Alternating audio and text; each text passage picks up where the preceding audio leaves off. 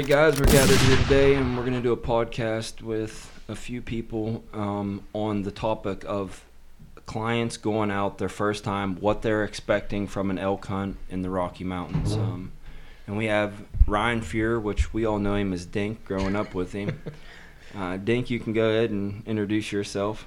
Well, you just did. I'm Uh, Ryan Furrer. Well, that way they hear a voice with the name. And That's me. We have John Tissue again, Howdy doody. And then also sitting in is Colby Brooks. Hey y'all. Now John has did a bunch of guidance, so he's going to kind of play whether it's fiction, what is beliefs on hunting, and what is nonfiction. So we're just going to dive right into it. Um, so clients' expectations uh, versus what is reality, and uh, a lot of times outfitters feed clients with a bunch of stuff just to get them to book, and then the reality of the hunt isn't actually there. And what are some things if you guys were booking an archery elk hunt? What would you expect from the outfitter? Like Well, how about this? When you say a lot of the times outfitters feed clients a bunch of BS to get them there, how often do you think that happens? Oh, I'm Oh. saying it happens a bunch. How many licensed outfitters are in Montana? I don't know that off the. Ballpark. Thousands. Percent wise, what's of them are full of shit? I hope to say not a lot of them, but guys that are getting out of it, guys that are in tight spots, I think that they they don't really talk the physicality of the hunt to and they're limited on booking people, so they just try to sell it like a used car salesman. I wouldn't necessarily limit that to the state of Montana only. I'd say it covered, you know, the the whole Well, the whole area of outfitting industry. In it's general. business at the end of the day, Yeah. right? And Yeah. see, here's what differentiate differentiates you, being new to the business, relatively young, and a hardcore hunter, right? Yeah. From somebody who's say been in the business for 25 or 30 years, and they have bills to pay, miles to feed, et cetera, et cetera. I get both sides of it actually. I mean, from a business perspective, you don't want to tell people if if the hunting's horrible, right? Let's just say in the whitetail world, if you had C- CWD or EHD come through and wipe out all your deer, man, you don't really want to say that. You know what I mean? Or if you get, let's just say you're at the Harrisburg Sports Show and a group of four guys comes up and all of them are overweight and your hunt is rugged and you know it's rugged and for them to be successful they're going to have to lace up their boots and get after it. And you're sitting there looking at them and you don't think they can quite cut it.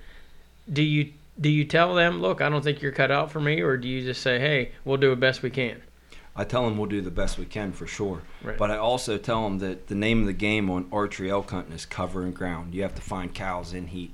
If you're not finding that, it's going to be very hard to have that bugling action that you think that that elk hunt should entail with. yeah Mm-hmm. there it, I think that'd be my number one tip to anybody as far as what to expect going out west would be number one thing you can do is get yourself in the best physical condition you can possibly get yourself in from no matter what state you're coming from.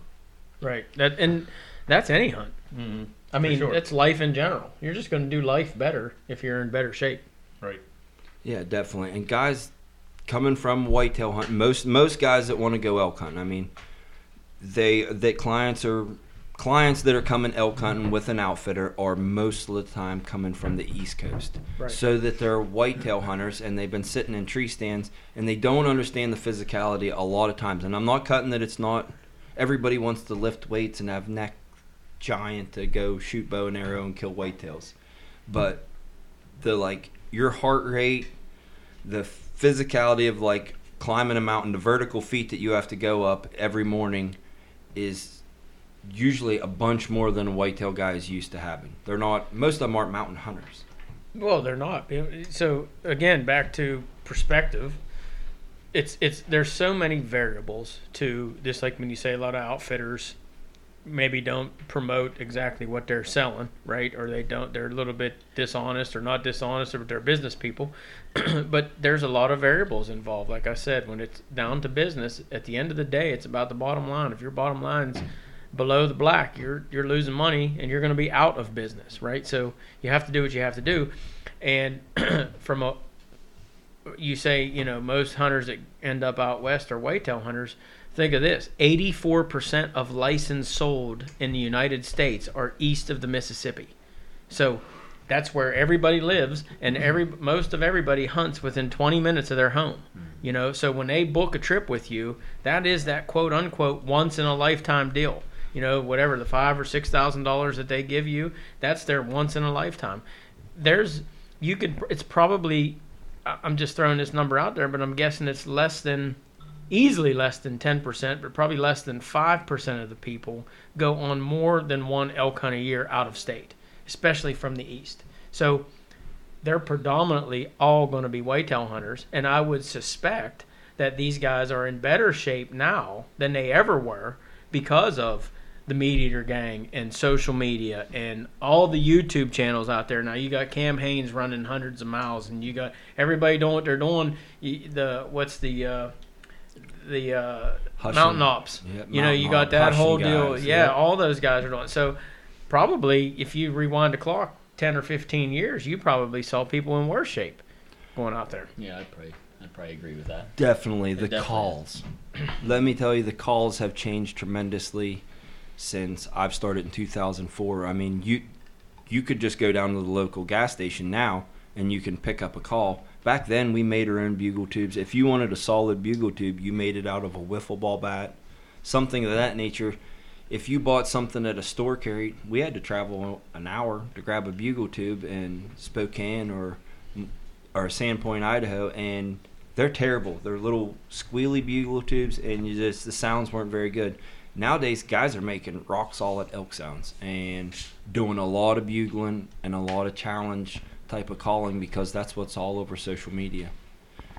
What do you guys think of like how the actual media like plays out in elk hunt? Like, if you were like to listen to any type of elk production on media whatsoever, are they are they like what are you thinking? Are they you're expecting elk to be fired up, bugling? I mean, what are you guys expecting to come You mean into like a hunt? what are your are our expectations of an elk hunt versus what you see on TV or yeah, no, like just in, in social media? In I think? I can. yeah, Let little me- Josh and East. Sorry. So I've, I've- yeah, I've never been out there listening to bugling elk. Yeah, well, I've as Josh pointed out, I've never bow hunted for elk, but I have hunted the west. Now, me being around hunting my whole life or immersed in the industry, we're we're we're potentially speaking to some of your oncoming clients, right? So when they're Yep. looking at social media or the outdoor channel or the pursuit channel or what have you, the first thing I look at, from what I know, and very minimal knowledge, I guess, on elk hunting compared to you guys. The first thing I look at is what state they're in, right? Because it varies by state. You go Colorado, it's over the counter, it's high pressure. I mean, Yeah. everyone and their brother heads to Colorado and they go elk mm-hmm. hunting. So seasons are five to six days long, a lot shorter window of just capitalize on. Right, and and so I would expect if I go to somewhere like Colorado to buy an over-the-counter tag and go hunting, I'm going to have to hunt my ass off to even maybe hear an animal, let alone see one or kill one, right? But then if I look at a hunt on YouTube or Pursuit or Outdoor Channel, it's in New Mexico or Arizona, right? That's a whole different ball game because those are very limited states, very limited tags. Um, somebody's going to go there. So if we're talking about somebody that's booking a hunt, the first thing they're going to look at as far as how they're going to set their expectations up is where they're going to book their hunt at. If they're going to book a hunt in New Mexico, I would assume that their expectations could be a little bit higher than booking a hunt in Colorado or Montana maybe or Utah or what have you, right? Um, same thing with Arizona. I think that's that plays a big part, and that's what I look at. As far if I'm hearing screaming bulls on a YouTube video, I look and see where they're hunting. And most of the time, screaming bulls and one after another is in Arizona, New Mexico, places like that. Mm-hmm. Well, I'll describe our area for what our clients are going to go through. The first thing that they think of, everybody talks the Northwest has been destroyed by wolves. That's they've shut the elk up. The wolves have quieted the whole entire woods down. And then second of all, I try to I try to sell the hunt off of it being very rugged in our area, so it makes it less hunters in the area. I mean that fifty percent of the guys are out of it right off the gate because they get out of the truck and they're like, dude, that's nasty terrain, blowdowns. Dudes don't want to do it. So I feel that the more rugged terrain that you go to, you can eliminate some of that pressure that you were just talking about in Colorado, those type areas also. So when you're looking at an area to go elk hunt, maybe look for those wilderness areas, those tucked back in nasty places that maybe not that many people are going and hunting. Maybe the kill percentage is way down. But the hunting pressure isn't there. And with calling elk, you don't want a bunch of people in the woods. Dudes blowing bugles through the brush is mm-hmm. the last thing that you want to ever hear on an elk hunt. Well, I can say this: I have a one of my best friends is he lives just just in Missoula, and he hunt he's grew up there, and he's killed a trainload of elk, trainload of big mule deer, and he says the last five to seven years it is you know the last he he rides a mountain bike. The last bull he killed was 18 miles in, and uh, he said he just that's what he has to do to get away from everybody. And this mm-hmm. was what he said. It's you know, and you can. I asked him specifically. I mean, I'm talking about the last two weeks we talked about it. What's he attributed to? and it's the social media. It's mm-hmm. this, the podcast. Everyone, their brother has a mm-hmm. podcast now, and he said everybody comes from wherever they're coming from, and they got an elk call, and uh, they're blowing a bugle tube, and you know this, Yep. that, and the other, and the hunting's getting hard. He's actually finding better success. Just wait. He don't even not that he doesn't hunt, but the later seasons when people when the snow starts flying and it gets more rugged. I mean, he can get in on elk, and there's hardly anybody around. But that Mhm. September, October, he said it is just bumper to bumper, man. It sucks. So I I guess my my question is being that I've never been on a archery hunt or or booked a guided archery hunt. So I guess my thing is if I'm scrolling through the internet looking at guides, if I haven't made it out to a sportsman show to talk face to face with an outfitter, Do you think that's crucial? The sports shows to actually well, yes, I think I think it would be a good opportunity to to have that conversation with face to face with somebody. But if you do not have that opportunity and you're scrolling through outfitters trying to okay, you you have you have your heart set on, you know, a Montana archery hunt. What are the key points that okay, I'm I'm looking to book something.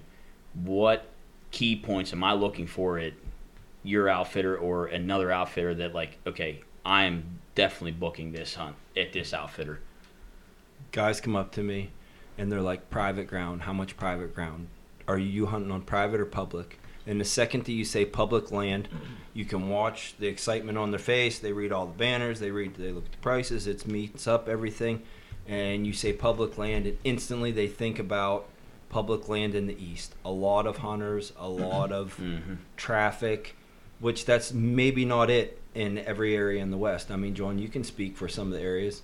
Yeah, a question I always got asked a lot was, how do you access your hunts? Like, are you walking in, or are you driving in and walking from there? Do you have horseback? And you know, the deeper you can get, like we said already, the better off you're going to find. You know, them untouched animals that haven't been really called to that much, haven't really been fooled with, and the deeper you can get, and the you know, the better off you are. Just then, that always asked that question. Yeah, so a guy says, "Man, a private ground hunt is where a lot of less less people are nobody can just go there out of the blue DIY guys. So I'm probably going to think that outfitter is not going to have a ton of hunting pressure. And if he doesn't have 6,000 acres, he's not even going to hold one herd of elk because you're talking an animal that can travel 5 miles from where it fed to where it just went and bedded down. So that's a humongous amount of ground. So back to the area, I would pick an outfitter that has a large amount of area to hunt and different that he can go north and hunt if weather permits it, or he can drop south. That his area is large enough that he can get into different terrain, different vegetation within those hunting units. That's uh, another good point you could look for when talking to an outfitter too. Is do they do base camps where you're in a camp in the same camp all week, or are you in a lodge where you can come back and you have the access to go? You know, you went like you just said north of the lodge that day. You could go completely ten miles away in the other direction, or thirty miles, whatever it is. You can get. You're not stuck into one base camp where you have to hunt out of base camp by horseback or walking every day. You're not stuck in the same. When you asked the question, is it important to talk to an outfitter at a sports show? I think for a first-time hunter from the east, it's imperative. What? No. It's it's almost imperative. Um, to, to have that one-on-one I would think like i mean to have that connection Yeah, I mean, you can look on the web and you can look on YouTube, and but here at the end of the day, you have to keep in the back of your mind from a first-time hunter, an outfitter is only going to put their best of the best on Mhm. the web or the YouTube, Yeah. right? Like Right. they're going to edit all the stuff out that you, they don't want you to see, type of deal.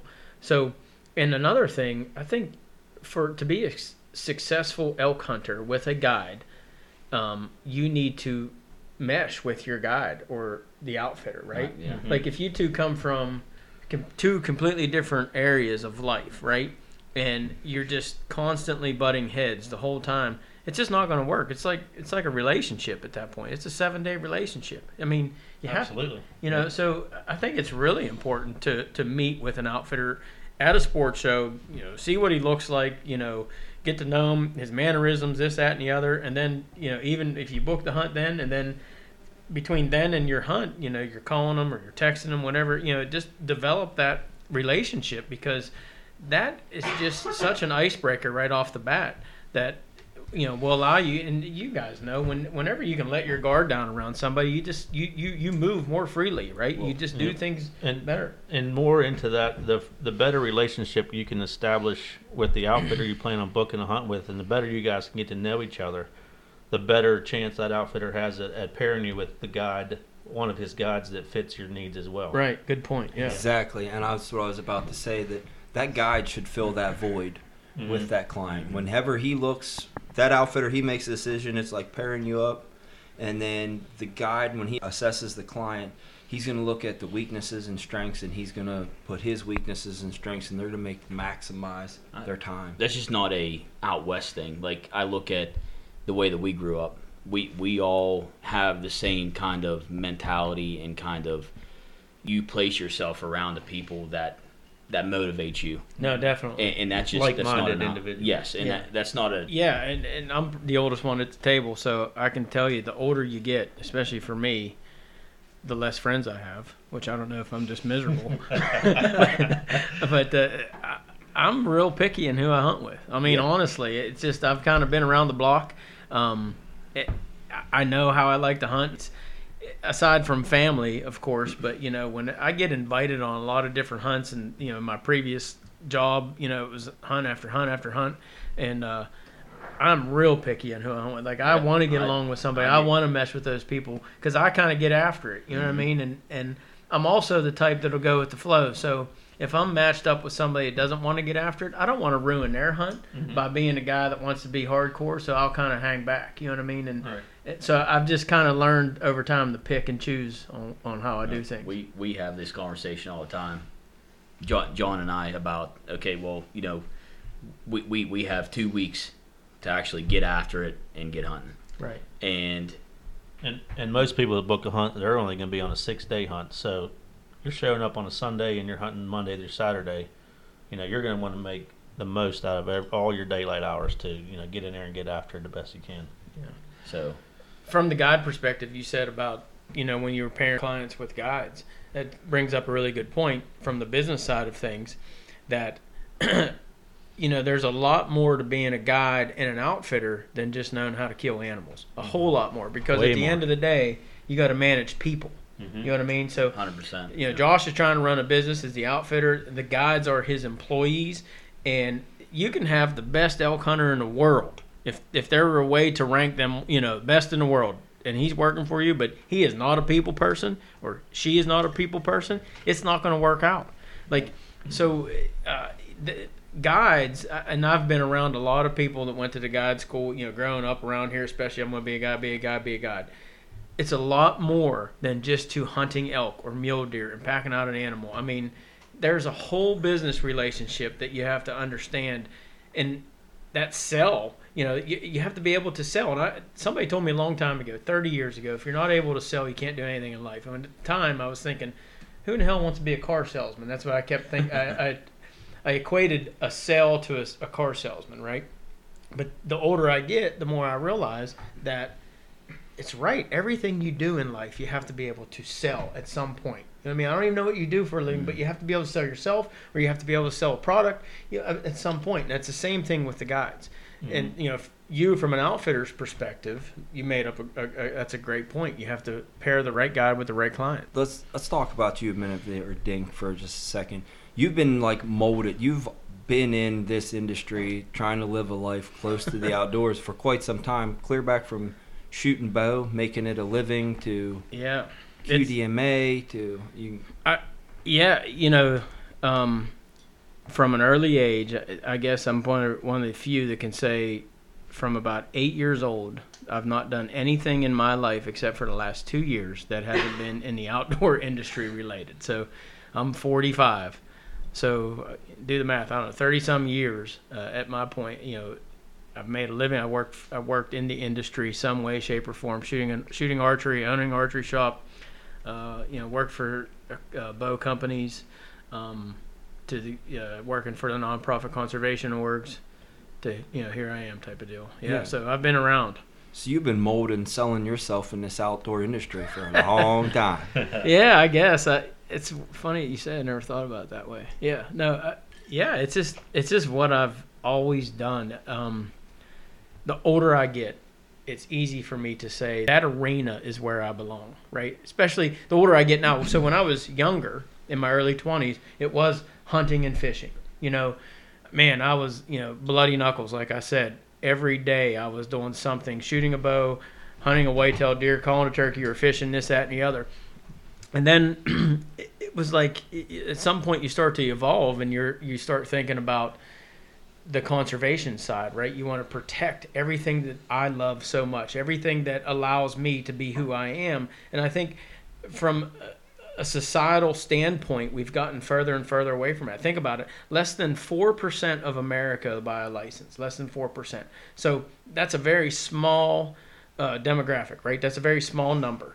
So there's a lot of people out there that don't want us to be able to do what we do uh, not not necessarily don't want us to be able to do what we do, but don't understand why we do it and why it's there. So we can kill an animal and then love it Yeah. by adding conservation into it. yeah, and it's so at the end of the day, the older I get, it's it's become more about conservation than it is about you know, like I say, the bloody knuckles hunting and fishing every day. You know, it's I still do that, but I mean, and I probably do it more now because I'm involved in habitat management, which I mean, I'm year round. Every there's not a day. I guarantee you, there is not a day that goes by unless I'm sick that I'm not doing something, even on you know where I live, where I hunt, or for somebody else. There, it's just habitat management wise, food plot wise, trail cameras, turkeys. I mean, squirrels, you name it. You know, with the little kids, we're it's just constant. So everybody identifies as something. John was a guide in Montana and now he works for the railroad. Colby works for the railroad also.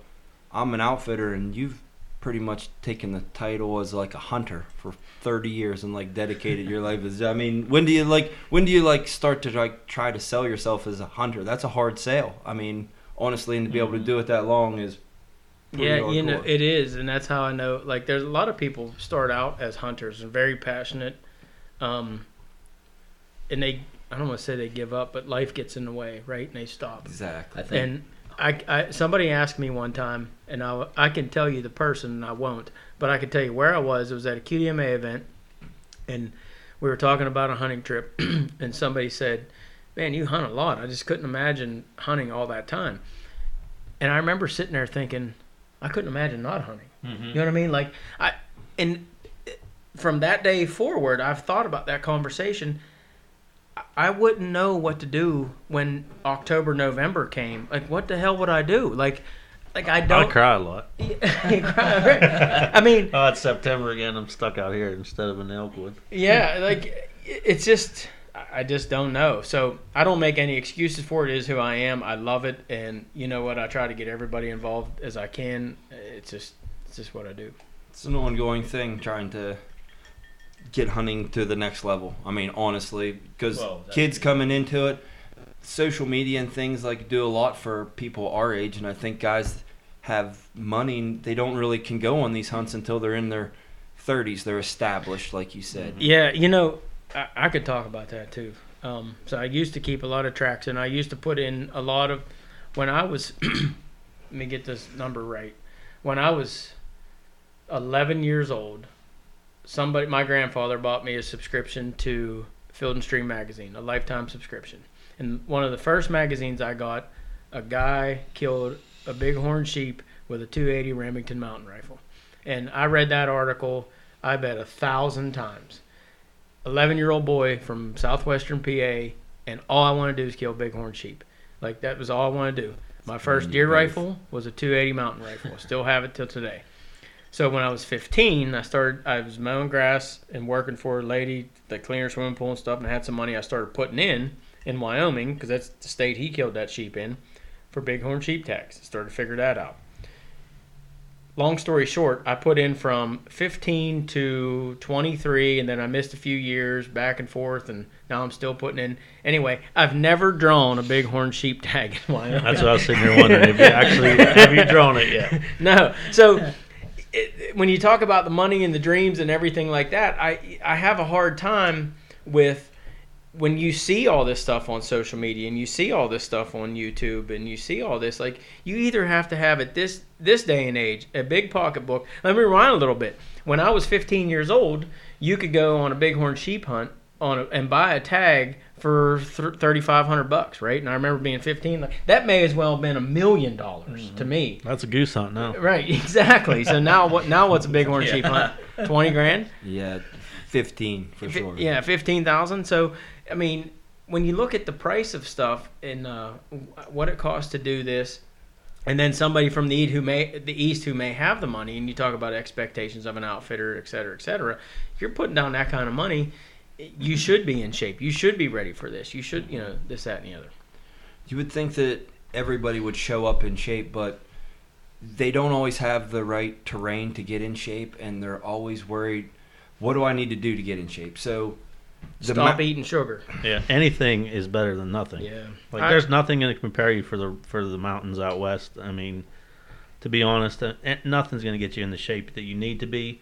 But why sit around and do absolutely nothing? Load a backpack up with some chains, get 40, 50 pounds in there, hike whatever terrain you got, jog around. Any anything is better than You don't need anything. Like I am, people come up with every excuse under the sun why they won't lose weight and get in shape. Mm-hmm. At the end of the day, I mean, we're in a 15 by 15 kitchen. There's everything you need right here to get in shape. Your body weight and a square. Exactly. You know what I mean? Like so. You follow David Goggins on, on Yep, social media. Just a couple posts ago, he was like, "I get emails all the time about people wanting to be fat. They're too fat and want to know what they can do.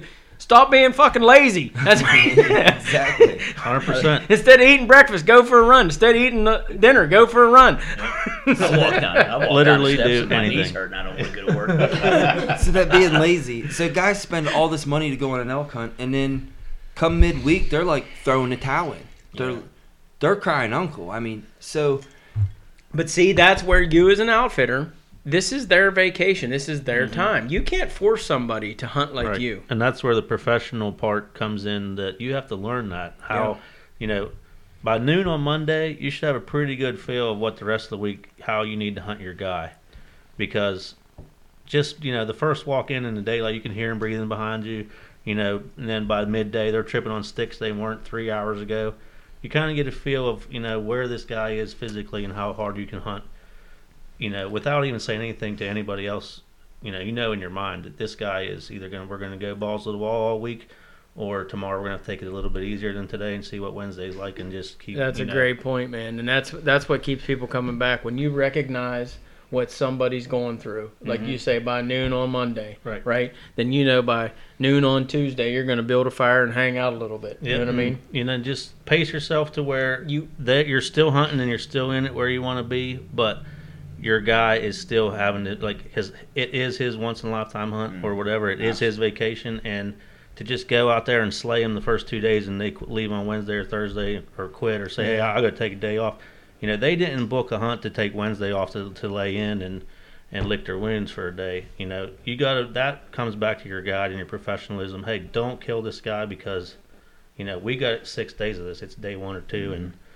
and Absolutely. just pace yourself and hunt. You know, you're only as fast as your weakest link, and and they're at the end of the day, they're the ones shooting. So why why butcher them? You know.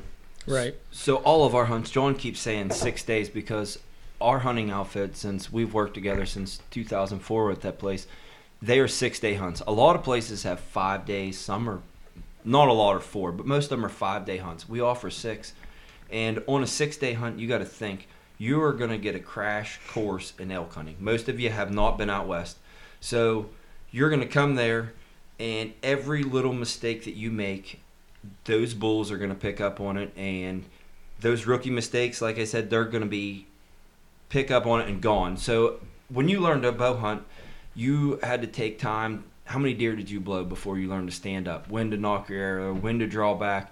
You have to learn all those timings. It's almost like taking a youth kid turkey hunting for the first few times. It's like Exactly. you wouldn't have did that, you know. Well, Tri- tried to spin at the wrong time. tried to draw way too early or way too late. And you always see these hunting channels guys are drawed and they're holding forever. And yeah, people don't realize a lot of that's B-roll. exactly. Exactly. as a first time archery hunter that's going out west, what are your recommendations or what would you tell me that I should be doing to prepare for my hunt, my archery hunt of a lifetime? What should I be doing? Should I be practicing, you know, short range, long range? What skills should I hone before I put this money down on this on this big elk hunt? So let's just talk about a shooting aspect first. Anytime you shoot long distance, short distance is going to be easier, correct? Absolutely. For practice, you're saying. Yeah, I mean, you see these total archery challenges. They have what the Western Hunter and their shots from 60 to 100 yards. They're not telling you to take 60 and 100 yard shots.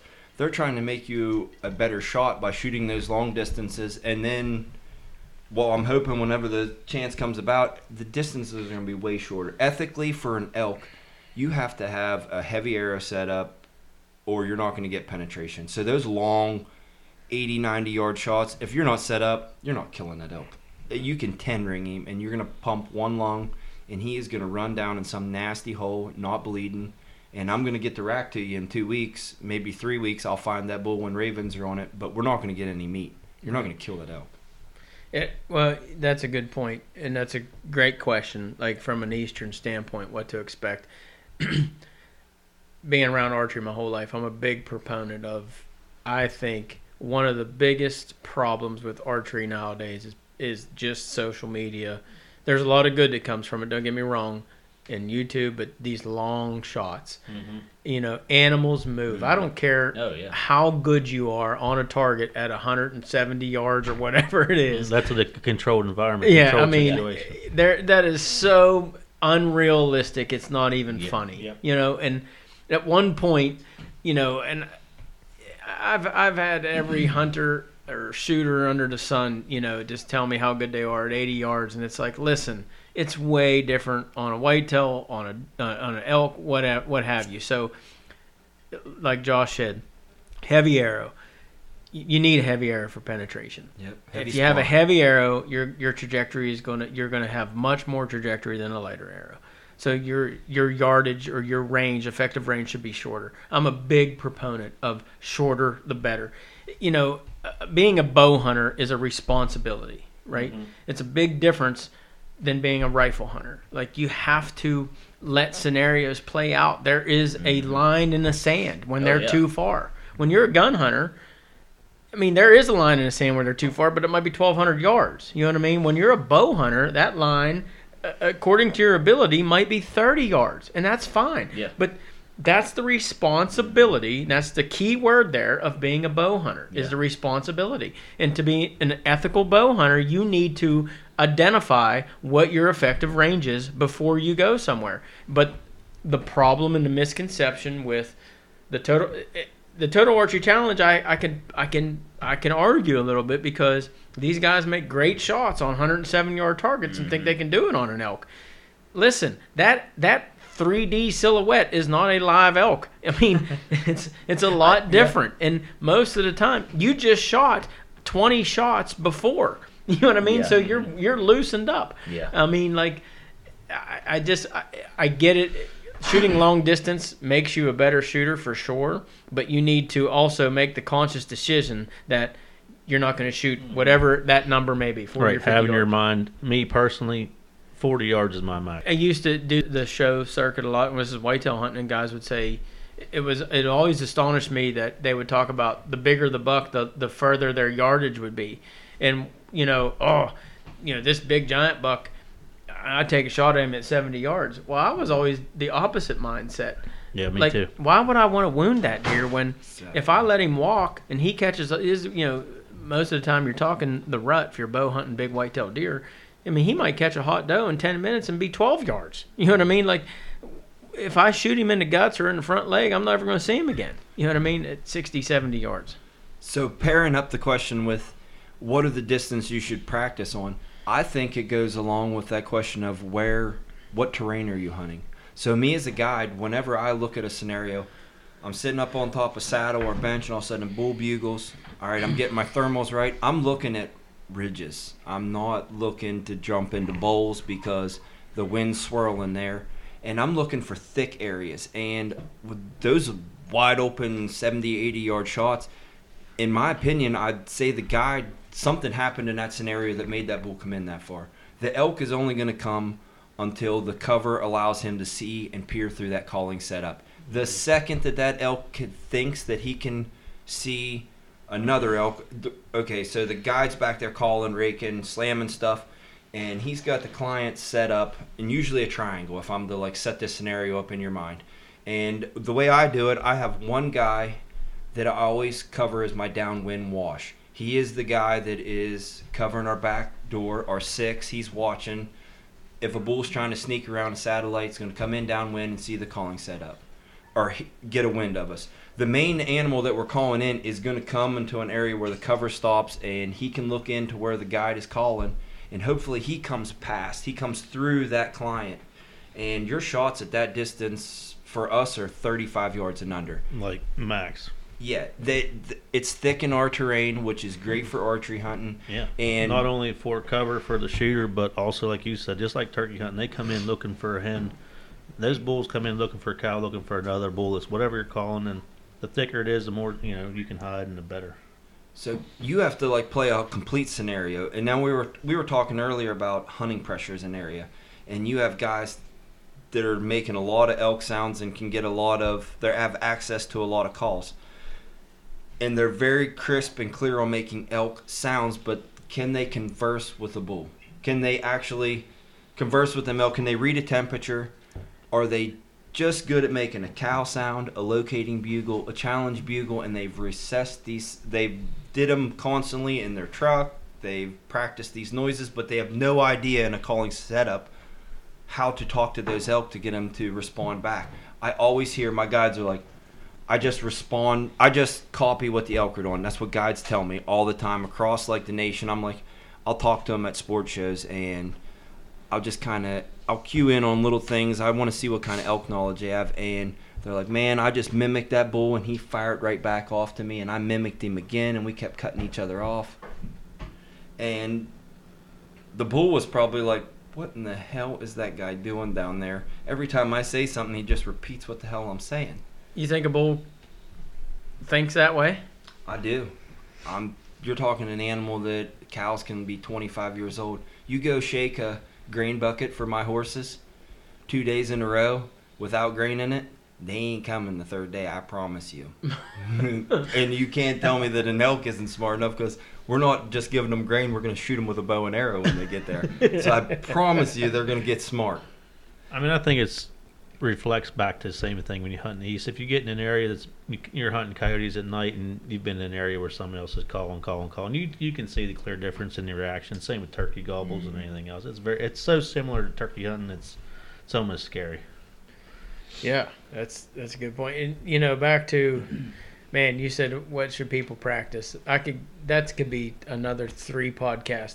How far people should practice, etc. I think people need to become more disciplined in their archery. This is a big. This will be being on, me being on my soapbox. I think they need to be set up properly. Most ninety percent of bow hunters, uh, when I've worked on their bows, are shooting too long of a draw uh, because they want to get extra speed speed you know i used to tell people if you can't hit what you're shooting at then speed just means you missed it faster right so shoot a proper draw and again talking archers 90% of archers have some form of target panic just acknowledge that you have target panic and start working on it but when you talk about distance like some of the best practice you can do for a hunt is five yards with your eyes shut, just feeling that shot, getting that bow to go off, right? And then that mental imagery, right? That mental aspect. And there's a big proponent or component to being a successful elk hunter, turkey hunter, deer hunter, what have you, is your mental ability to succeed. Some people just can't do it, right? Because they don't think they can. But you have to have the right mental attitude. If it's climbing the mountains in the west or sitting in a tree stand in the east in 13 degree weather and 25 mile an hour winds, Mental toughness. Yeah, I guess it is a toughness, but you have to have that mental fortitude to know that this is what you want to do and commit to doing it. If you don't commit to doing it, you're not going to do it. And that's I've seen that so much in hunting, and it it's in every aspect of life. But you know, I can work around certain people and then go hunting with them and expect I can I can have a, a an idea of how they're going to hunt because how they work, and it's it's pretty much true. You know, see, you see what I'm saying? So, I think a lot of people have uh, they they they just become lazy in their mind. If that makes us Yep. if that makes any sense. Yep. I don't That know does for anymore. sure. Any more 13 degrees, I, I, don't, I don't even want to go outside. Well, you wouldn't cut it out west. Don't even sign up. I'm not taking you out. I want that guy that'll walk until blisters I, are popping, I don't mind bleeding walking. through his I don't shoes. mind. But Well, I can tell you, uh, there's In August. that that mental thing, and I, I feel like I've I've definitely honed my my my mind because when I was younger, I didn't like it. No, I don't like Yeah. it at all. But when the weather, when the if it's November, and I have a picture of a couple years ago. Um, it was when I got out of my truck. It was 11 degrees and 20 mile an hour winds, but I was hunting a real big buck, and I knew that it was the day, right? Yep. And I got in the tree stand at 20 after 6 or whatever it was in the morning, and I left at 20 after 5 that evening. I stood on a 19 by 19 platform all freaking day and never saw a deer. Now, it, it just, when you get the right mindset, you can do things. You can, and that's what allows you to succeed Oh yeah, And- absolutely. you know, talking about a guide understanding his client or a, a uh, even a, being a successful Eastern hunter. I've said this before. Like you have the guy. Let's just say you take off work, and you have, like you said earlier, uh, Colby, you have two weeks to hunt, right? And you take off work and you're hunting in the east, and it doesn't matter if you're hunting with Josh or anywhere and you go hunting at daylight and then come 10 10.30 you start getting hungry and it's like well let's go to lunch and you go to lunch at 11 you get out of your tree stand or you leave the woods and you go somewhere and you eat lunch and then it's 1 or 2 o'clock before you get back right? So you got from let's just say 11 to 2 that's three mm-hmm. hours. Three hours a day all right for five days is 15 hours. For Yeah. two weeks is 30 hours. That's almost a whole nother week of working Yeah. that you've missed hunting. See what mm-hmm. i'm saying? Like so And on on that note, we, we, we have a farm here in PA, and we're, we're- we, we, we, we can There can be negotiations. but we're, we're lucky enough that we're bordered by um, state game lands. Last last deer season, it was last PA rifle season. I know we're uh, talking about archery, but I I went, parked my truck, I had my pack on, and I actually took in in in this state game lands. There's walking trails and there's fire pits. Well, I took my lunch with me, and I started a fire, and I heated my lunch up, and I hunted the whole day you know and that's that was one of the things of like what you're saying you know a lot of people out out in, in the east you know you you get together with your group in the mornings Mhm. go put on a drive or two or if you're going archery hunting you come out of the woods at 9 10 o'clock you go eat lunch and then you're back you know you there's so much time wasted where you know, But there's also a thing, and you guys are all the same age and hunting together younger years, right? There's that social component that is why you're all friends to this day, and that downtime built on that. Like you talked about what you saw in the morning. So I get both sides of it, but the whole mental aspect, what I'm saying, to be successful, we're talking about success, right? Yep. That time spent, like you say, eating lunch in the woods, that that mental preparation, and it's a little different eastern hunters to western hunters. I think eastern hunters you know you can there's a meme i've seen on instagram. You may have seen it. Like they have like a sheep hunter Oh, an yeah. elk hunter and a deer hunter. I've shared that. yeah. Sheep hunter looks like a bodybuilder. The elk hunter's like kind of in shape and then the deer hunter looks like me. Short and fat. Like i mean eh, but you know in your mind you have to be able to succeed. Um, So you were talking about sitting so many days on a tree stand and not seeing anything. Now on a six day hunt, if I don't show you an animal, you're something's you're upset. You're mad, but you just sat that long Well- on an archery hunt for yourself Yeah. and you expect because you not i'm not saying you let's just say you spent seven seven thousand dollars on gear in this hunt and you just sat 15 days without seeing the right buck, and now you expect to pay this money, and we're going to Mhm. go elk hunting, and you want to kill a bull in six days. Well, that would be the. Let's be real here. That would be the first thing if I were the outfitter, you sitting Yeah. in a sports show. The first thing I'm going to start talking about is success rate, and we talked about it. I think before we hit record. Everybody, they come Mhm. up to me, and Yep. the first thing they say is, Hundred percent. "What's your success rate?" Yeah, I, I, that's what I want to know. I mean, Yeah, I'm- I mean- Book a pen hunt. yeah, I I mean, I what- tell so- them straight up. You want a hundred percent hunt? Book a pu- hunt and a pen. There's not an outfitter in here that's going to tell you less than 50% on honest opportunity. I mean, you can fudge those numbers around. You should probably be asking him elk questions. If you want to know if he's a successful elk guide, don't ask him his kill percentage. Ask him what the elk are eating that time of the year, what their mentality, what their habits are. Because if he knows all those things, he's going to go to kill an elk. I promise you. I think a better question would be, besides what's your kill percentage, um, how many return clients do you have? That's I think that'd be a better really good question than Yeah. what your kill percentage. And then everybody's like, let me give you a reference list. Mhm. And then they Yeah. handpick every dude on the reference Yeah. list. Handpick it, exactly right. Yeah. But when you have return guys, they come back for a reason. Ask those questions that get into the nitty gritty part of hunting. If I know elk, I know how to go kill them. I called 11 bulls in under 35 yards, and blood was not drawn last year. Yeah, exactly. So, I mean, when you say you spend this money, they have to understand that this is hunting in 100% wild in an area, especially coming from the east. This is another big misconception. And I've been west but not elk hunting. Um, but when you're an eastern hunter, right, Yeah. and then you go west for the first time, and you realize how big Oh, the west is, how vast these i mean, miles upon miles. Where back here in the east, you can hunt state game lands, you can hunt anything you want. I can walk. There's probably not an area around here that I can't walk for an hour straight and find a road or a house.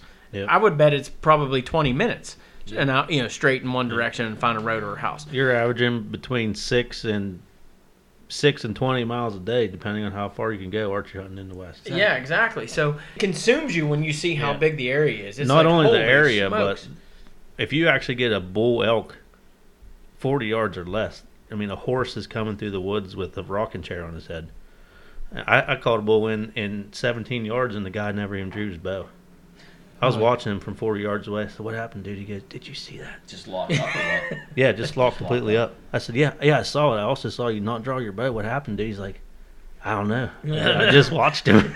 17 yards, walk broadside right in front of him, broadside. That's, yeah, that's still awesome. And that just, just watched shell shock. Just watched him, man. Crazy. So you call that bull in, and he comes in, and the client doesn't shoot it. Now, if you would call that bull in exactly that same scenario the next day, that client kills that bull. Mhm. But Sure. you're not going to get that same scenario usually in six days. right, Right, because yeah. of mental preparation. Exactly. Right, that client was not prepared mentally. Just I don't. I mean, He just- yeah, mentally, yeah, mentally ill prepared, and just the just the vastness of the country, just the whole thing, just the, everything. He finally seen an elk, and he just watched it walk and right there's by. a, 17 there's a big uh, as far as success rates in the west versus east whatever but there's also some guys that are just flat out killers right Yeah. they um There's a big difference There's a between a, big- killer and a hunter. there is a big difference between killers and a hunter and been saying it for years. yeah and Honestly, there is. guiding, I mean, guiding, you pick them right out. yeah i mean and, and just being being able to watch critters your whole life like you know what i mean like I, it was, people ask me in the east as i've done a lot of um, r3 type stuff taking new hunters hunting uh, you know turkey hunting deer hunting in the east. And they say you know what what does it what's the number one thing to being successful? And i've thought about that. I mean you can go access or the ground you're hunting or you know even look at some of the equipment. But at the end of the day to be a successful hunter what i found when i'm sitting next to somebody they just being able to understand how critters move, mm-hmm. what they do, when they should move, when they should draw their bow. That is the biggest reason they fail. Absolutely. You know, because I'm sitting there going, "Don't move right now, don't don't, don't, move," and they're moving, right? Mm-hmm. Or now move, move, move, and they're not moving. It's like Why and they aren't just you moving? Why aren't you drawing? Yeah. I'm watching you Yeah. not draw. So it's almost unfair because you get a group of guys like us, or you get a group of guys like the MeatEater crew, or you know, pick any podcast out there. for talking about hunting, those guys are usually above the curve. You know what I mm-hmm. mean? Yep. And we have a passion for it. And for you in your situation where you're an outfitter now, like I said earlier, you know, you can't pick and choose who's going to pay you to go elk hunting. You know, and that's going to affect your success rate. And that's why you have to be honest and upfront. Like, you know, I guess my sales pitch in the beginning would be look, success rate is very low. The best chances you have is to get in the best shape you can get.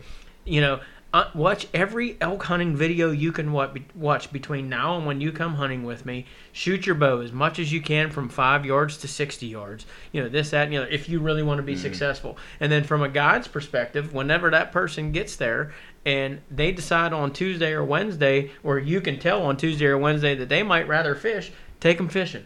what comes to my mind is my son. You know, we, we took him um, youth turkey hunting last last uh, spring. How old is your son? Dom's eight, and sitting there, we we called these turkeys in, and of course, you know, I mean, he's never been turkey hunting before, so you're you're there.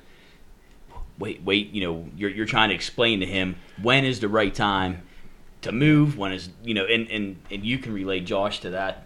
Yeah, Yeah. first time jitters, and everybody wants to put. A lot of guys refer to elk hunting to turkey hunting. That's what everybody you refer to it because it's a calling an animal, and uh, if you call a turkey, and most of the times you're going into a solid setup, you sit down and you're not moving much in that calling setup. Correct? You're pretty much there until the bird loses interest or he comes in. Correct? Mm-hmm. So now on an elk hunting situation, it's more of a dance, and it's kind of a misconception because everybody wants to play it as a turkey hunt where you're in a situation where you're based down and not moving. One on an elk, it might be a movement of an 100 acre area. You might mm-hmm. move on this bull three to four times. He mm-hmm. comes in and he's trying to sweet talk the cows away from me because I set up a calling setup where I'm a bull and I have two cows and one's an estrus and I'm tending it. And this bull he comes into 60 yards and he bugles and he's letting these little lovey bugles trying to call the cow and estrus off of me from the hunting setup. And he does this twice. You better move up there that third time and not sit beside the tree, or you're not going to kill a bull. And Mhm. those are those are learning curves. That's all that learning curve. You're not going to get it in six days. It's hard to learn. I can I can go through scenarios with clients nonstop, and I tell them, listen, we could talk about this in the truck for till daylight to hunt the next morning. And when it comes time to do it, you're going to be shooting from the hip Mm-hmm. in the heat of the moment, and it's You- it's and, on. And honestly, you can't really. It's hard to You can't teach teach that. experience in 20 Yeah. seconds or Yeah. 20 minutes. whatever. Or even in an hour conversation for. Yeah, matter. it really is, and and that's where as an outfitter or a guide, you just got to go with the flow, man. It is what Mhm. it is. Most guys, like you said, John, like guys are gonna watch a bull walk by at 17 yards because they're in awe. They've Mhm. never saw that before. They didn't even expect it. You know, Right, yep. you think about an eastern hunter from New Jersey, right?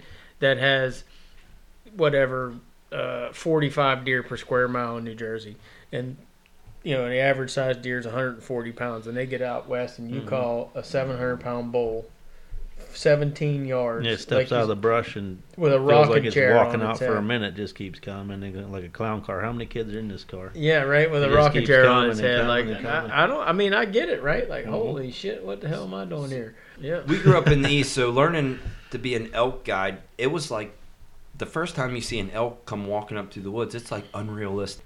we can talk about this because you talked about me being whatever lifelong hunter, Yeah. and I talked about this when you were on my podcast. Um, one of the reasons that I am a lifelong hunter is you know Josh's family had a sports shop back in the day, Mhm. essentially still do. Um, I don't even know. I'm trying to think what year it would have been. Uh, 85 they opened. I would say 85. Yeah. What year were you born? 85. so I grew up in this sports shop. First stitches I got was on a plastic three wheeler in our 20 yard archery. range. Right, and I shot archery down there, and I was in awe of. And to my knowledge, that group of people that your grandpa, grandpap, and your grandma had that went west hunting was the first around here that I knew of that were going hunting. Now I'm sure there were others or before them or somebody maybe took them, but on a regular basis, and that honestly, I can say for sure, without a doubt, that's what set that lit that fire in me was being down at the sports shop and shooting my bow. Uh, your dad, and your uncle, and your and your grandma and grandpa, and you know, and I remember probably when you were seven or eight years old. I don't know. You had coon dogs at that point. I was down there shooting my bow at one point, and you got off the school bus, and your dad was like, "Before you do anything, you got coons to skin." And I remember thinking, like, "God damn, he's eight years old. Gotta go skin those coons." Yeah. You know? Shot everything. they were my family was going out and they're doing DIYs, and Yeah. now I'm an outfitter. Yeah. So that is a hard thing for me to trying to get people's money to take them hunting, and I'm trying to explain to them if you go with an outfitter, how much money are you going to save? Are you going to like learn knowledge of these calling setups, of this wind? We're going to go over all these things. How much money did my grandparents waste? But did they waste money? But at the end of the day, it's what you want to get out of the hunt, Mhm. right? It's it's it's it, it, at the end. It, it- there's four of us sitting here right now, and if you said tomorrow, let's go to Colorado and buy over-counter We'll tags, be ready in two hours. right? You know what I mean? And let's, let's just go figure it out. I'm in. Like, let's go do it. Yeah. Yeah, like What bell about new bottoms. hunters doing DIY versus going with an outfitter? That's a Just- good- Who's that? That's a I good question. That's a good I question. started hunting at 25. There's no way I was going out there to do that. Right, and that's a good question because I was uh, I was sitting here to wait, make waiting to make my point is why like kind of like what Josh alluded to. How much money did his grandparents waste by D, doing DIY, and they had to learn that territory. Why not book a hunt? I don't think they And wasted any I don't money. think so Which I don't neither. either, but if for if They for grew up someone, hunting. yeah, right, they grew up hunting. For someone who did not grow up hunting, like Morgan's saying, she didn't start hunting until she was twenty five. Right. where's my beginning point? You know, why not hire a professional and be like, hey, you know, if you have to go for one season or five hunts with an outfitter to get a base layer as a beginning hunter, why not learn from someone who does it all the time? That's a good point, Mm, and that's really this good is what here's my argument to that. I feel like in everything in life there should be an apprenticeship program, right? Mhm. If you're if you're an electrician, you know there's an apprenticeship program. If you're an operator, there's an apprenticeship program. And I feel like when you're doing it on your own, cutting your own teeth, that's that apprenticeship, right? I've mentored. I'm gonna take a stab. Two dozen adult onset hunters through the Field to Fork program at QDMA.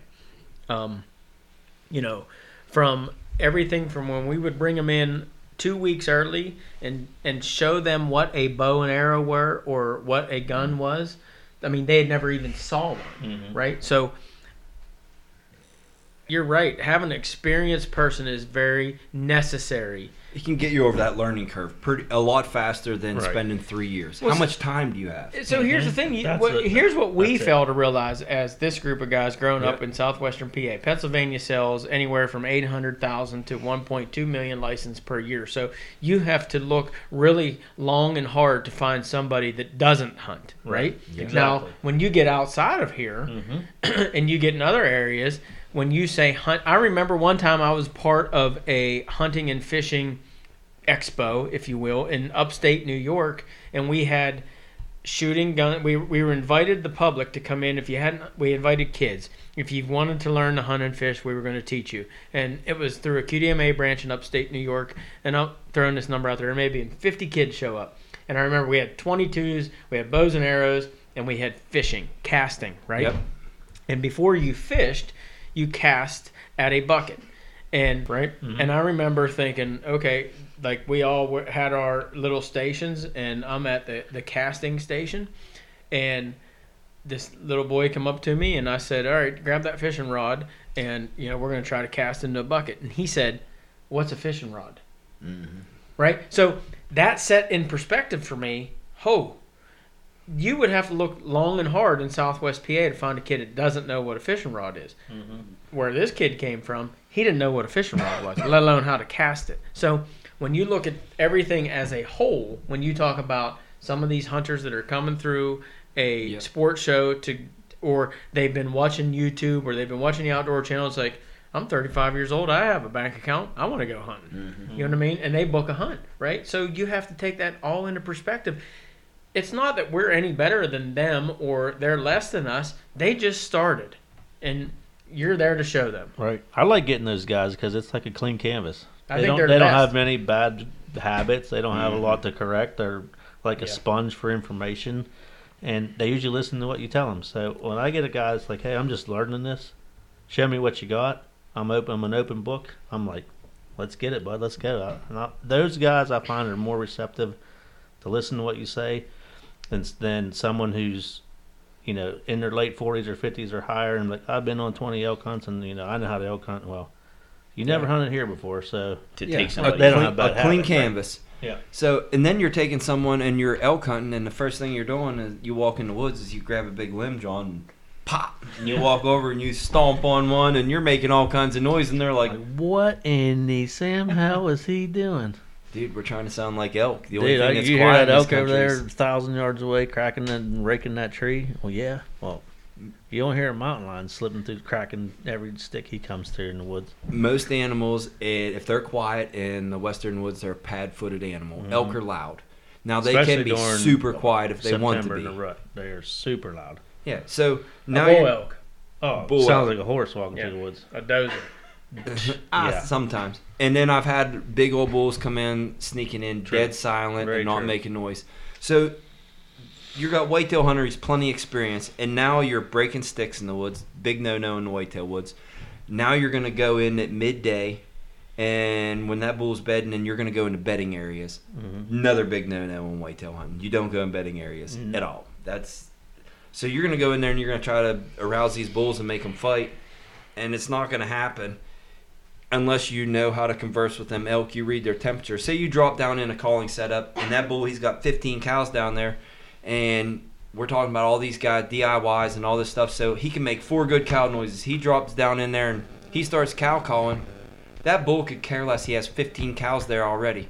He doesn't need another cow. He needs a cow and estrus. So you got to mm-hmm. set up this scenario for a first time hunter, and you got to call that elk in. And that bull, he doesn't really want to come in unless there's a setup, a scenario built by the caller, visual and audio. Mm-hmm. And Quiet is not the answer for what No. you're saying. so g- everybody they get these bulls to come in and this is where the a guide with a lot of experience you finally get this bull he's responding to a call he's coming he's coming he's coming. Now he's at 80 yards and they shut up. They're like dude he's right there. I'm not gonna make a sound. They're scared to move they're sound scared to make sound. The bull locks up walks away. That's where it's good to have that guide and that person that has that experience because now he's needing he's needing brush cracking. That's the time when that bull is needing reassurance and all that sound to close that distance of that last 40 yards so you can kill him.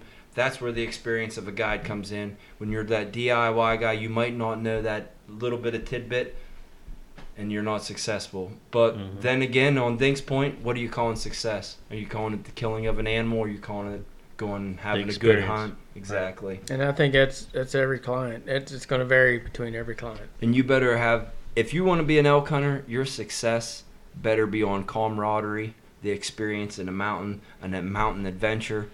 Success of killing an animal, no, that's probably that that shouldn't rate up there. And everybody they book a hunt and they they have this ego thing. Like, oh, John, oh, yeah, I got a hunt here in three weeks. I'm gonna be going out to Colorado or Montana or whatever. So those guys are waiting. Did John kill an elk? If he didn't kill an elk, John's a decent hunter. Mhm. That place Mhm. must suck. Yeah. You know, and I think we're on the Yeah. downhill side of this, and I just said this on another podcast, and I caught a little bit of flack for it on via email, uh, but I'll stand by it. There's something about, and I'm friends with the MeatEater guys, and I'm friends with the bow, the the, a lot of the guys that are out there doing it. There's something about the the craze that's going on right now with DIY public land. Like Yeah. you look on Instagram and it's hashtag public land, hashtag DIY, hashtag you know blah blah blah. And it is there's something about like oh look at me, look at me. Mhm. And at the end of the day, that's going to fizzle out. It really is. And you're going to the cream always rises to the top, no matter what you're dealing Yeah. with, right? Mhm. And there's nothing wrong with that. I'm at the end. I'm glad those people are doing it. They should. How many of those people, in my opinion, are, are promoting something though? Depends how old they are. I think if you said 30 years and younger, 80%. I think if you said Right. 30 years and older, 30%. Well, Social media posts. has allowed a lot of people to be fake. It really has. I mean, Exactly what been- I'm trying to say. Yeah. Been on the inside of a lot of people that have said their elk or their big mule deer or their antelope were DIY and they weren't. They were private ranches. And that's social media too. I mean, I wish. Uh, Absolutely. So, I mean, you only post everything And- you kill. You don't post everything you don't see. No, Yeah. I mean, and there's not only social media. I mean, these pen hunts ruin it for a lot of things too. It's like, oh, well, this guy over here is promising 100. percent Yeah, well, Yeah, Where'd I- uh, you know, that's from? crazy to me that people don't realize that a lot of the. Uh, I mean, when they see that high success rate, that that's high fan. I can watch a hunt on Outdoor Channel for ten seconds and tell you if it's in a mm-hmm. pen or not, 100. percent just with the habitat. Hundred percent. You know, it's over browsed habitat. The, the Mhm. browse line's six feet in the air. Well, it's a pen. I mean- that's the first thing I look Yeah. at when I watch a TV show. Like, oh, where's the browse line? Oh, Yeah. it's like a fairy flick. you got to take everything as it is. But at the end of the day, I'm glad they're out there doing it because it's promoting hunting and it's still in Mhm. a positive light. Oh, I mean, and, license and like I said, ride the wave because it will fizzle out. It'll be what's the next thing Yep. to do. You know what I mean? And and that's with everything. I mean, there there's been a fad in golf. There's been a fad in baseball. There's been a fad in Pretty much every fad you see fades away, and that's the one. Whatever doesn't fade away, that's what I pay attention. hundred percent. Well, One one thing that we didn't really touch on is scent, and it is huge. I I book guys, and they Wait, don't. you mean your scent or the elk scent? No, our scent is people. it is. They'll show up on Sunday, and by Sunday night, it'll look like teepees in our lodge with oz- ozonics and all these generators running and all this crazy stuff. And it's a misconception with archery hunters back here because scent is huge, and because you're in a stationary place and you're not playing the wind so much, you're wanting. Mm-hmm. You're playing the wind off a tree stand. Go ahead, Dink. No, I just can go all over the place with this one. Oh yeah, this is. So huge. here's it. I'll go two things. This is a very controversial oh, subject. Oh, yeah, It's- we're gonna- it's I- I, I look at it. I, I Here, don't here's the science. I'll go there. Here's the I'll, science. I'll go there with you. So I wrote an article and then I did, I, I researched the article, right? But I have two Do you have points. ozonics? I do not. Absolutely not. And here's I'm going to tell you why. Because I'm predominantly a whitetail deer hunter in the east. So I started. I started a. I started to write an article, wind thermals and air currents. I think I titled it. And then I started. I was like, well, I'm going to change it to like a whitetail nose, like K N O W S, right? So, to, I think scent is everything. I think Yeah. there's a big difference between a deer smelling you or why it smelled you and why it didn't smell you. So when I set this article up, and I'm going to try to do this as quickly as I can, um, I wanted to first, uh, when I started to research why I didn't think a deer smelled you or did smell you, it's like, well, then I have to prove how well a deer smells. So when I started to research that, there's a lot of interesting studies out there. So I'm going to put it uh, Layman's layman's terms. So, uh, a human sm- smells at a level of about four to five million olfactory sensors. So the, the olfactory sensors are the sensors in our nose that allow us to smell. Right. So They're smelling scurf. W- Yep. whatever it may be. So if, dandruff, if- skin follicles. That's scurf. if, That's, if, if John would cook bacon over there on, on the stove, right? Okay. All of us in here would smell the bacon at four to five million olfactory sensors. We could smell bacon. If we were sleeping in the next room over there, you wake up to this, like bacon, the smell of bacon or coffee in the morning can wake you up, right? Yep. And especially in the morning, your senses are heightened. So then you start looking at, okay, well, the next thing I found, uh, German shepherds. How well a German shepherd smells. So keep in mind, a human has four to five million olfactory sensors. A German, the average German shepherd has 250 million olfactory sensors. So I started looking at some of the German shepherds in in blood tracking dogs or police dogs, right? So I found an article or a study on on canine police dogs. So you might know a little bit about dog scent. yeah, you might know a little bit about dog scent. So in 9/11, the 9/11, the World Trade Yeah. Center, they had a cadaver dog, a German Shepherd, that had kept alerting to a cadaver. Yeah. And Cadaver's a dead body. It is a dead body. Thank you, John. I just recently learned this about two months ago. really? Yeah, So this German Shepherd was alerting to a cadaver, or as John puts it, a dead body. Layman's and, it up, and- really. really layman's terms. And they kept moving some rubble away, and four or five feet would go by, and they'd not find a dead body, and they'd bring the dog back, and it would still alert to it. So 190 feet later, they found the cadaver. They found the dead body. This dog could through all the rubble of All the the World Trade Center. the- yeah. That dog honed in on that at It's 200. amazing.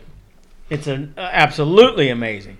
So humans, again, I'm going to reiterate: four to five million olfactory sensors. The German Shepherd, 250 million uh, olfactory sensors. White-tailed deer, 330 million olfactory sensors. About right? like my best hound. about like your best hound. Well, Like you uh, two hounds. So let me let me talk about that because in my article I wrote, uh, I can't remember what species of hound. It was some sort of trailing hound. Okay.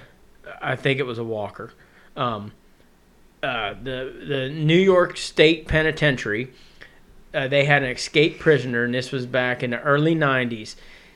Three days behind him through downtown Manhattan, they had one article of clothing through this guy who he was being transferred from one jail to another, and they had an article of clothing. He bust this dude busted out right, and they had an article of clothing left behind, and they gave it to I'm pretty sure it was a walker.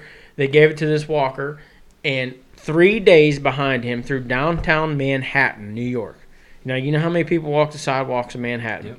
This dog tracked him to an apartment building, and they found him three days later from one hmm. article of clothing. And It wasn't Andy Dufresne, is what you're saying. I have no idea who that is. Shawshank Redemption.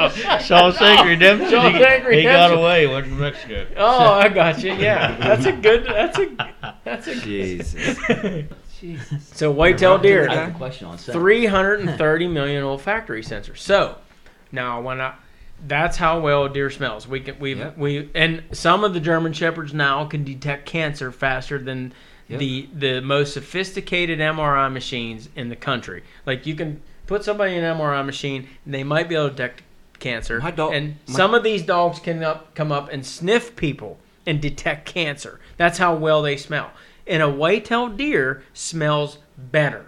So now there you go. That's now, wild. whenever whenever you have whenever you have these guys that say, "I need," uh, you know, I've wore ScentLok or I have ozonics or this or that the other, and the buck was dead downwind to me and he didn't smell me.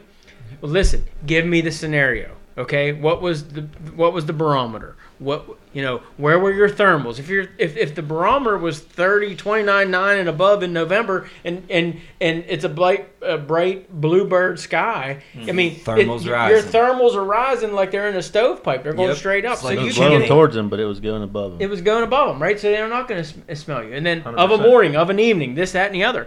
So I, now here's the other side. Now, do I think that ScentLok and all that work? No, I do not. I don't think you're going to fool an animal's nose. You're just not. I agree with that. Okay. Here's the next thing. Now on the other side, if ozonics or ScentLok or whatever have you gives you more confidence to stay on stand longer or mm-hmm. to hunt harder or to hunt longer, Use it. then use it. Absolutely. Because confidence will outweigh mm-hmm. all that other stuff. a 100%. hundred percent of the time. Accuracy So- by volume. Yeah, if you if those guys are showing up and they got their ozonics tents and they're putting all their shit in there, you know mm-hmm. what? Tell them good job because that's what it's going to take. I mean, If you Are feel you better, hundred percent. yeah. If you you're look go- better, you feel better. if you're you gonna fool- better, you hunt. if they say, Josh, am I going to fool an animal's nose? No, but you know what? I want you to be confident while you're out there. Then mm. that's what you need to do. Yeah. The last thing you want to be thinking about an elk thirty yards or less is if he's going to smite. Shoot the thing. Don't worry about your scent. You know, the last thing you want to think about if they're confident by putting their stuff in the ozonic tent, freaking build them up.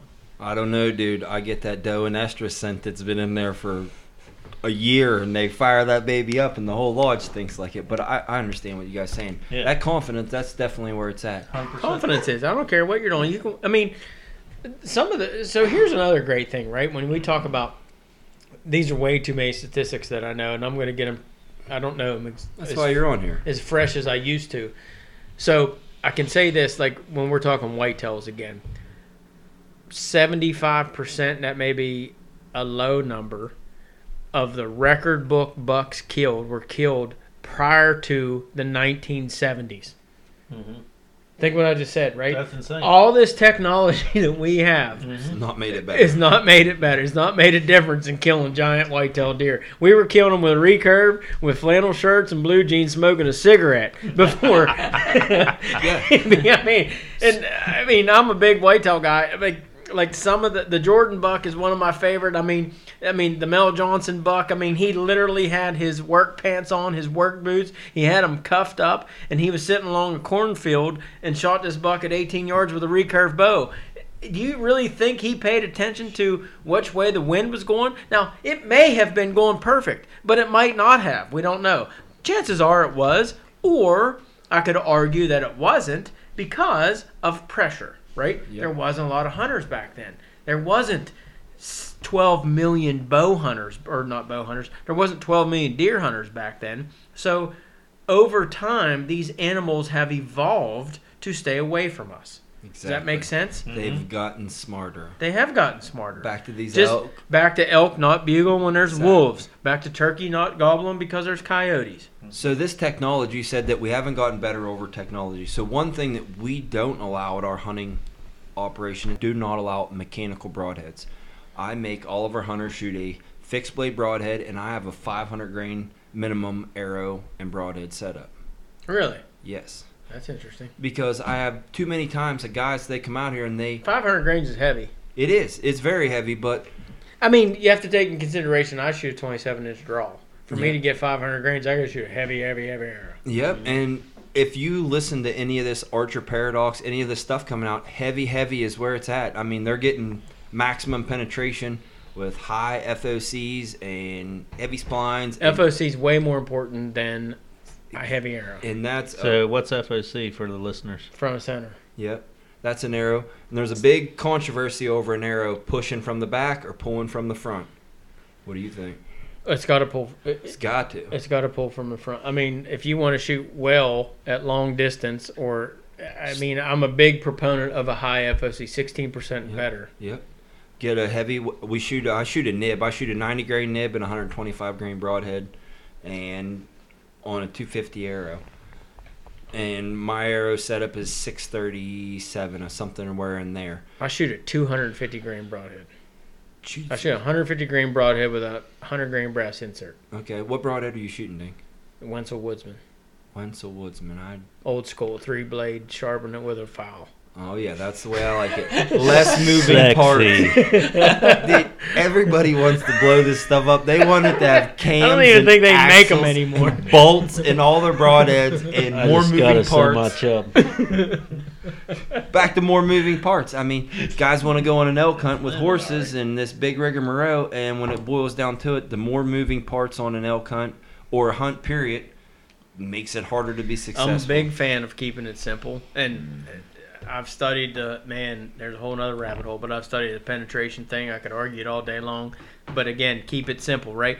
So Exactly. you can argue with me on a whitetail-sized deer if you hit it in the guts with a three-inch cut rage or whatever that it's going to die. Yeah, it's going to die if I hit it with my inch and eighth cut Wensel Woodsman, but I might have to track it further. But here's the problem. Here's where I say, why would I risk? Because there comes risk with a mechanical not working, right? Mm-hmm. My three blade cut on contact, there's no way it's going to fail. There's no way whatsoever it's not going to cut. And the risk is runs even higher with a thick-skinned game animal like a elk. Thick skinned, big bone animal, So right? I got a story with this. I was guiding, and I had a client that I'd guided for multiple years. He shows up, and he's been with us seven, eight times. He has mechanical broadheads. We have a fixed blade minimum. That's what the outfitter wants. He tells me I have rages set up on my bow. I'm like, man, we're just gonna let it slide. I'm not gonna say anything. We're just gonna not set it up. We're not gonna run to a gas station. Not gonna find broadheads the way the outfitter wanted. We were shut down. I let him slide by.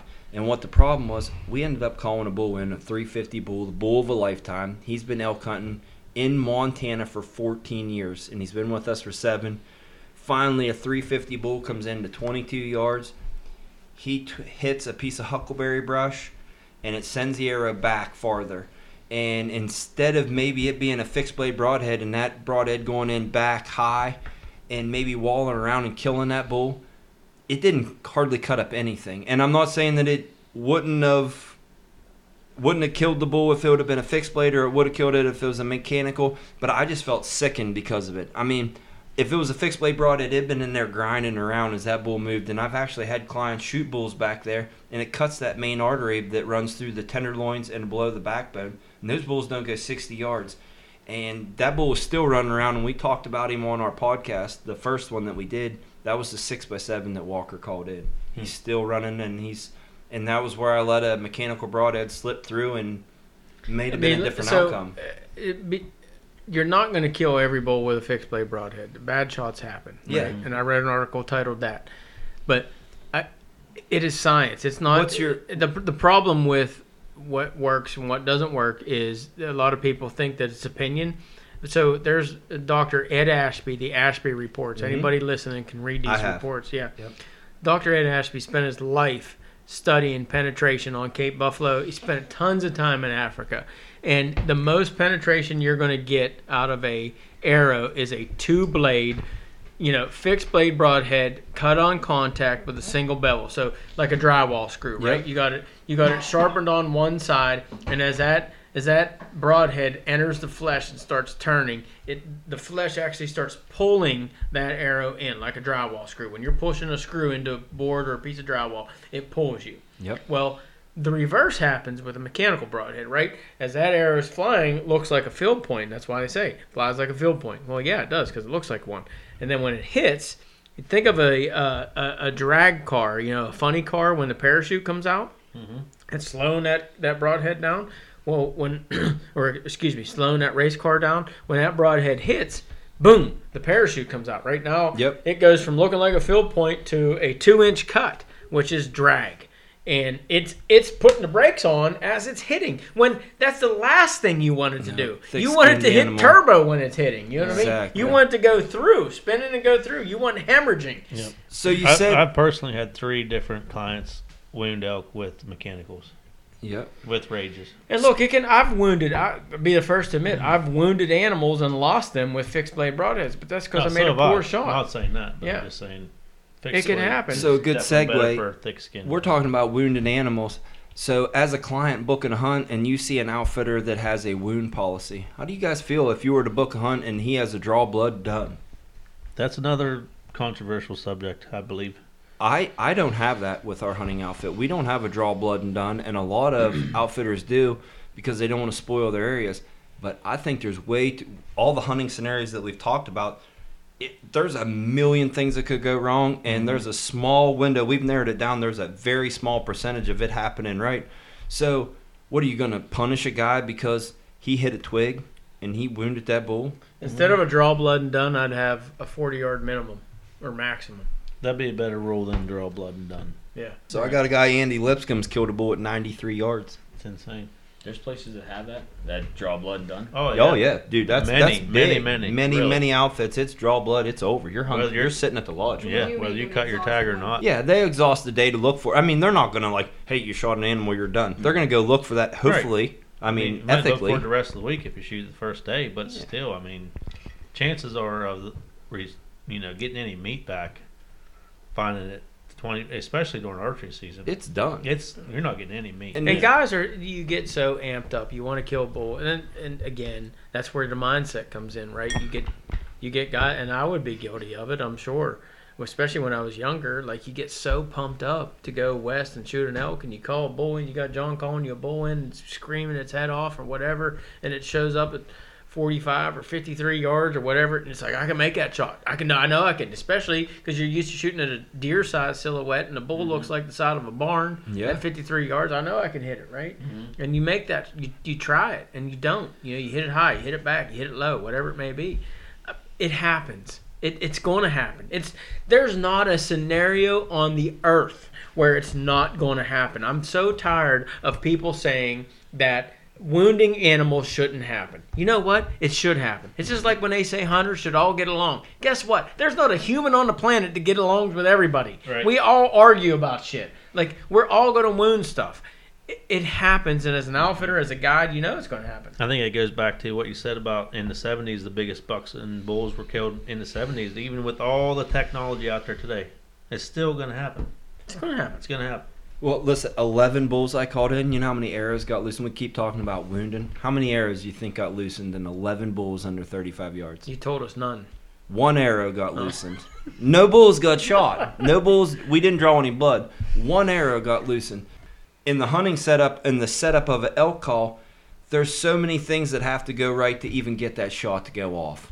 Everybody wants to hide, and that, that bull starts bugling. And then I can watch my client. They they're like hunkering down in, in behind something. I'm like, I'm throwing pine cones and sticks up there, and I'm like, I'm trying to make the motion of a ridge, and I'm like, get on the center of the ridge, and you know that elk's gonna come right down that center of that ridge, and that's where his best opportunity for shot, because that bull's gonna look down through there, and he's gonna look 180 degrees to the left and 180 degrees to the right, and he can look down in each one of those draws walking down a razorback ridge, and the client's hunkered down in behind a blowdown on the See? bottom side of it. Please get in front of it. From ex- talking to guys like you and watching videos, like I know, get in front where you can shoot. But I've s- I've seen guys make that mistake Yeah, that you're Happens. talking about. Many, and many. That's exactly what I would do if I was green. You're hiding. Yeah, and that comes from hunting in the east. in the east. Yeah. You know, we used, we talked about elk hunting uh, being similar to turkey hunting, and I've hunted turkeys from Wyoming to Florida. a bunch of turkey a hunts. bunch of turkey hunts. Yeah, You sit behind a tree when you turkey hunt? no, Exactly. sit in front of the tree. That's a good point. But Do you do you have a shell in the gun? never until I'm calling a turkey. Once in. it's coming in, you have a respond from a bird. You are getting ready to shoot, correct? Because it could happen at any moment. Yeah, So, when I was guiding turkey hunters, I had a turkey hunter almost kill me one time because he was loading his gun at four o'clock in the morning, and it made me think. He loaded his gun. He had a pump gun, and he, he slammed the, the chamber shut, and the gun went off No shit. right next to me, and it made me think. Like we're calling gobblers, like I- you don't need a, a loaded gun, right, at all. And it's the same thing. Like they respond, you know when they're coming in. So I walk around with an unloaded gun constantly, and so do my kids. There's no need now when we're in the heat of the the moment, quote unquote. Yeah, we get ready to go. It gets game on. But I just think you're you're eliminating risk of something going wrong out of the equation. So back to what we're talking about being equating it to a turkey hunter. And I've said Yep. this a lot. I've hunted turkeys, like I said, Wyoming, South Dakota, down south, Yep. throughout the Midwest and Pennsylvania. If you can kill turkeys in Pennsylvania, you can kill them anywhere. Yep. Southwestern PA. I've tried to say that for years and years, and people are like, just don't get it. I don't. They don't get it, and some people will say they're like shooting, you know, chickens in a pen. Not here, they're not. Come on over. yeah, Why- come why on is over. it To, so- come on down to Fayette County. It's harder here than than It's elsewhere. it's I twenty killed one in Montana harder. with a horse brush. with a what? A horse brush. Statute limitations are up. So Well, I yeah, mean, I, you uh, whacked it in the head with I threw it at it and it Merriam's. smoked him down. Dude. But back to that, like how I asked you if you were set up, if you were ready to shoot. So you do a soft calling setup. Say bulls aren't bugling. No animals are talking. So your guide he sets up on a bench, a saddle where there's elk, elk sign, and he's doing a soft calling setup where there's nothing actually responding. A lot of times I look over and Hunter, he's sitting Indian style on the ground with his bow with a arrow not knocked. Yeah, see, that's that that whole not understanding critters, right? That's that whole Exactly, it's back to it. inexperience. that elk could show up at any point in time. If your guide sets you up, you knock your arrow, you get ready to go, and it's it's go time when it happens. The biggest bull that I ever called in in my life, I look over and the wind is blowing 40 mile an hour. I honestly I didn't think a bull was going to come in. The wind's blowing 40 mile an hour. We there's a bunch of rub lines, so I start rubbing, doing a little bit of bugling, squealy stuff, doing some cows. Like I am setting up a scenario where I'm a young bull and I'm running a cow around, and this bull's I remember those days. yeah, yeah. That's the easiest scenario for me to tell people. Think of a 17 or 18 year old boy that's just as horny as can be, and that's your elk. But then give him that 30 year old or 40 year old mentality of cheating on his wife when he runs in someone else's house. that's that's how it's gonna go.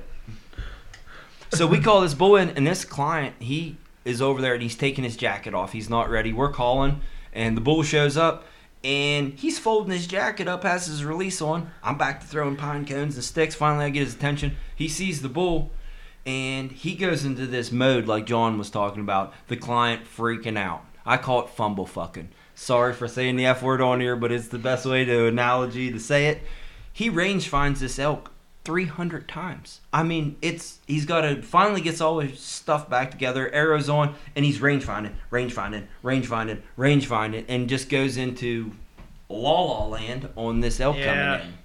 I could talk about that too uh, quickly when uh, bow hunters range find an animal, especially in that, in that scenario you described, right? So it's coming from the tournament Yep. side of things. Like I have to be able to judge to the yard or the half a yard even, Do you think it comes from a practice like as you an archer hunter, you're like, I have to know my range. I have to know it. Yeah, So- but I think it becomes from knowing your equipment better. Okay. Does that make sense? Right. Yeah. So Yeah. For if we're going to limit ourselves to 40 yards, if you really, really know your ballistics, quote unquote, Yeah. your, your equipment, right? So you know it, if it's a 40 yard shot and you know you can hold your 40 pin at 36 and still kill it, then it doesn't matter, right? No. So what I do in those scenarios, the bull was at 27. 27 yards, I mean, that's a no brainer. I'm an inch high of my Game 20 over. yard pin, it's over, it's dead. Yeah. and it's the same like like if I have time, I'll range it to the yard. But Yeah. in that scenario you're talking about, I'll draw my bow and look around my peep and be like, it's not 40 and it's not 30, so I shoot it for 35. Yep. Does that make sense? Yeah. Like, because if I'm shooting 280 feet a second and it's not 40, I know it's not 40, and I know it's, it's not further than 40, and it's not less than 30. That leaves me at 35, and I'm shooting 280 feet a second, and I know at 280 feet a second, at 40 yards with Mm-hmm. my 35 pin, I hit two inches low, my 30 pin, I hit two inches high. I'm killing that animal. I'm killing a turkey at that Yep. far, at an elk. So, So you're not going to tell me the excuse I used the wrong pin because that's not going to fly, right? It's not going to fly. Well, no, it's not going to fly. Most of the time, people miss when they say they used the wrong pin. They probably didn't. The animal ducked. Yeah. Uh, uh, wild animals have this uncanny ability to get out of the way of an arrow. Or they misjudge the distance. They could have. I mean, There's a but it big has to be by honestly for most people, and this is they would have to be off by exactly Yeah. ten or fifteen yards. And in an elk, it's even less critical than a whitetail. Exactly. because- that's why we're. You get somebody, the average draw length, you know, is probably 28, 29 inches, so they're shooting 280, 290 feet a second. I mean, you got to be off by 10 or 15 yards not to hit that animal. Most of the time, the animal is onto you. They saw you draw. Mm-hmm. So there's a big difference shooting at an animal that isn't onto you, right? Just feeding, head down, not even there. They don't hear the bow go off. The bow goes off. Maybe they hear the arrow halfway there. To an animal that sees you draw back, is wide alert like this. Now it's waiting to spring, you know, out of its out of it. It's going to jump out of its skin when that bow goes off, and it's 35, 38 yards or whatever. So, I mean, a, a whitetail can drop 16 inches. A, an elk can drop 12, 16 inches easily. A lot of variables. A lot of variables, right? So- So- And you're talking about an animal that's calling in, and is, you're dealing with a mature animal, so we're probably dealing with six to nine year old bulls. So when they hit that zone, they are like, "Did I mess up? Did something happen?" They come in and they are in lockdown, so they And they're are looking for that cow. They're looking for movement, Yeah. whether it's a hunter or a cow. They're looking for reassurance, Right. something in that. And when you're drawing that bow and they see you, they're they're okay. They're looking like they see movement. Is that that cow that just called me here? Yeah. And then now they're looking for the next movement. You know what I mean? That's where your guide has to instantly see that that bull stalled up and something's happened, and that's where a lot of problem comes in. The guide sets up too far behind the client. I would bet that a high percentage, seventy to eighty percent of wounded animals is a shot that was because the animal moved before the arrow got there. Not necessarily that the hunter made a bad shot. So you have a first-time archery hunter out out there, a lot of and, times, and you have somebody that has seen a little basket rack eight point or eight point whitetail, and then you Mm-hmm. four get by a- four. Yeah, and you get a huge elk within Yeah. 40 yards, and and they're full draw, and the only thing that they can see is that massive rack on their head, and, and Even a you're- raghorn looks big. But but and then they're looking at the elk, and they they shoot and they miss. It happens so much. There's nothing you can Take do. that, at that take point. that bull you shot during rifle season uh, last year that had a broadhead in his face. I called that bull into fifth. Yeah. So we were talking about A lot of people just look at their horns and end up focusing on their horns. That's- that's- yeah. Ting arrows through their horns, ting arrows right through their face. You were and- talking about everybody needs crazy. to have a range. I called that bull in, and he would not commit for the last little bit. Well, now we know because he was shot in the face with a bow and arrow probably two to three years prior to us killing him with a rifle. But in archery season, I had that bull responding, and he would not commit to the last 40 yards for a shot to be done. So I could sense that the scenario was wearing down, and he was losing interest with. He's like, something's not happening. There's not elk. So I'm I'm motioning to my client and I usually have an apprentice guide that comes with me, and I'm like, go to him. I'm making motions. Go to you make a shot. Go to you make a shot. And he's like, what are you doing? I'm like, run at that freaking bull until you get within bow distance and shoot him. And they're like, dude, run at him. Yeah, get get in a good cover and move into that bull until you can make a shot. So he got within 50 yards. That bull seen him. Shot didn't happen. He refused to shoot over 50 yards. The guy was a killer. I watched him shoot all week at our outfit, but he drew that line at 50 yards and he would not shoot that bull. Good for him. Yeah, and we're talking about these scenarios where guys are just they're they're freaked out. Another one that I had, and he's like, "What are we gonna do? We're gonna try to call that bull out of his bed." I was like, "No, sir. We're gonna go right in, challenge bugle, freak him out at the last minute because we've already called him in once. This is a last ditch effort. Whenever it happens, I'm gonna move out of the side. You're gonna shoot this bull, and it's gonna be like under 20 yards." And he looks at me like, "What are you talking about? You got 30 seconds to make a shot, shooting from the hip. What do you do? Do you make it or break it?" This all happens, and the shot comes off at 18 yards. Now he tells me he shoots the bull in the neck. Uh, he missed it. I I have. I'm terrible about uh, sitting waiting for wounded bulls. And on that situation, he told me he shot the bull probably in the neck, and I was like, "Oh man." We had to let that bull go four and a half hours. Snuck back up there, walked right back in, replayed the scenario. I walked up to a dry stump, pulled the arrow out. Probably still alive today. I actually bugled right before dark as we was climbing down off the mountain, and he bugled back at me. And you could tell because he had this real nasally sound, and that was the same bull that we killed in that late rifle season. So, Dink, what do you think? Bring in a, a guy that killed a lot of big bucks, killed a lot of successful whitetails that are hard to kill. What do you think you need to do after all this? You're you're I- a more experienced bow hunter than me. Yeah, and I I'm going to guide you. I would come out and listen 100% to you. Like, I, again, I would- I know what critters do, right? But I don't know what elk does. Like, I mean, I'm going to rely on you. I know topography, I know wind, I know mm-hmm. thermals. At the end of the day, if I'm not listening to you, I'm probably not going to be successful. Some of the most, well, pretty much all of the most successful hunts I ever had guiding was guys that showed up with the mentality of, how can I help you as a guide help me as a hunter? Yeah, exactly. And the second thing is bring work ethic, right? Mm-hmm. Yeah. Be willing to go hard. Like, no, I'm going to sweat my ass off. No, I'm going to be tired. No, I'm not mm-hmm. going to eat well. Def- That plan extra on losing effort- weight. Yeah.